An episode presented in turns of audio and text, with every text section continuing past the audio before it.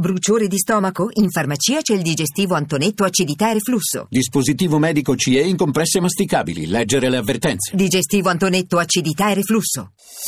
Voci del mattino.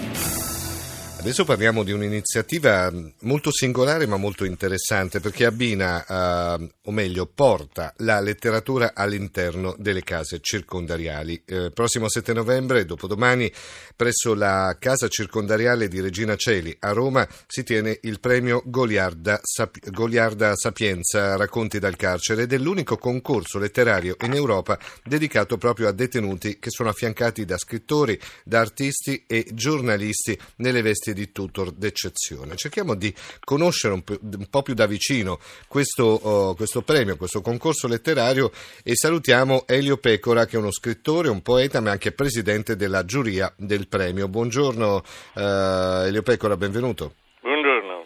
E allora, uh, intanto questo è un concorso nato nel 2010, quindi ha già sei anni alle spalle. Come, come, si articola il tutto e come è stato soprattutto recepito dai, uh, dai detenuti, dalle persone che sono all'interno della, della, della casa circondariale? Si articola uh, con un concorso molto ampio da varie carceri di racconti, anche di poesie, e questi racconti poi vengono selezionati e in un numero limitato dati a 20 fra scrittori, poeti che fanno da tutor in qualche modo, cioè rileggono sì. questi racconti, danno dei, dei, consigli più che altro per non guastarne la sostanza poi. Ecco, in totale sono 25 i racconti, giusto? Sì, 16 sì. per la sezione adulti, 9 per la sezione minori. Sì. E per questi racconti poi vengono scelti i vincitori, che sono tre, dei segnalati.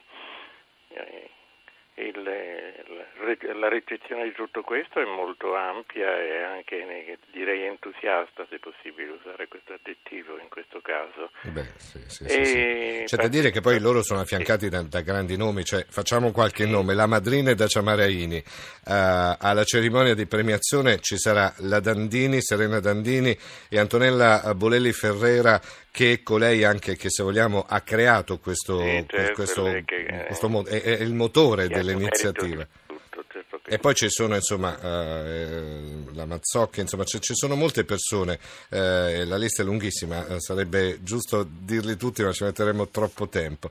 Però quello che mi piace eh, cercare di capire è quanto in effetti la letteratura, la scrittura eh, possa, può aiutare eh, in un certo qual modo le persone che sono all'interno di una struttura penitenziaria e come soprattutto loro la vivono questa iniziativa, perché poi suppongo che eh, per molti è veramente la prima assoluta esperienza quello di mettersi davanti a un computer o un pezzo di foglio bianco con una penna e scrivere, no?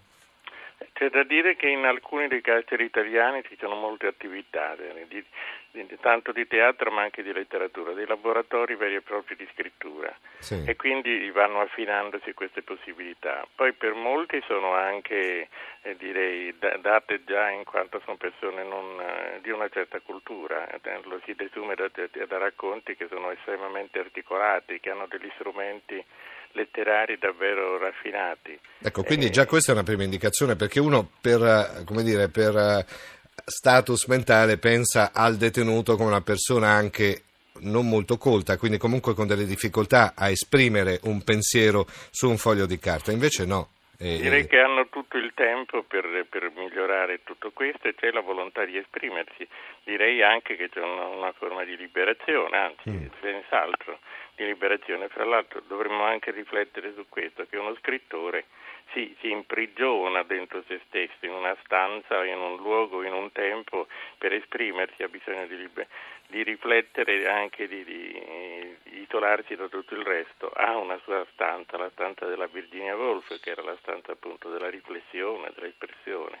Questo accade tanto più nelle carceri e, de- e bisogna dire anche che molti di questi racconti sono ricchi di una sostanza che spesso non si trova anche nella letteratura corrente. Senta, qual è la cosa che l'ha più colpita tra i vari testi che sono usciti dalla fantasia e dalla penna di questi detenuti?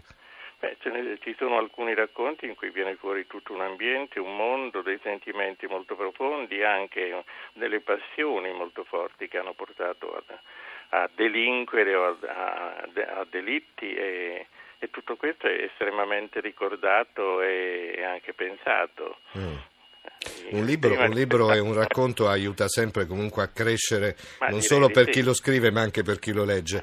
Che cosa, che cosa, può apprendere di più una, un cittadino italiano che si trovi davanti a un testo scritto da, una, da un detenuto? Ma può apprendere forse che la vita porta certi atti anche sconsiderati e su questi si può riflettere e in qualche modo liberarsene o arrivare addirittura a cercare il perdono di sé o a dare anche il perdono alla propria vita, alla propria esperienza che ha portato a tutto questo. Insomma c'è una ricchezza umana molto ampia. Insomma che nella vita si sbaglia, tutti sbagliamo e tutti do- abbiamo anche poi la, una seconda possibilità di redimerci dall'errore fatto. E allora, Beh, premio... Questi racconti non nascono, non nascono, dall'invenzione ma nascono dall'esperienza. Eh certo, certo, e quindi certo. questa esperienza lì dentro è molto, è molto più sentita. E allora, premio Goliarda Sapienza, racconti dal carcere il prossimo 7 novembre, grazie a Elio Pecora, buona giornata.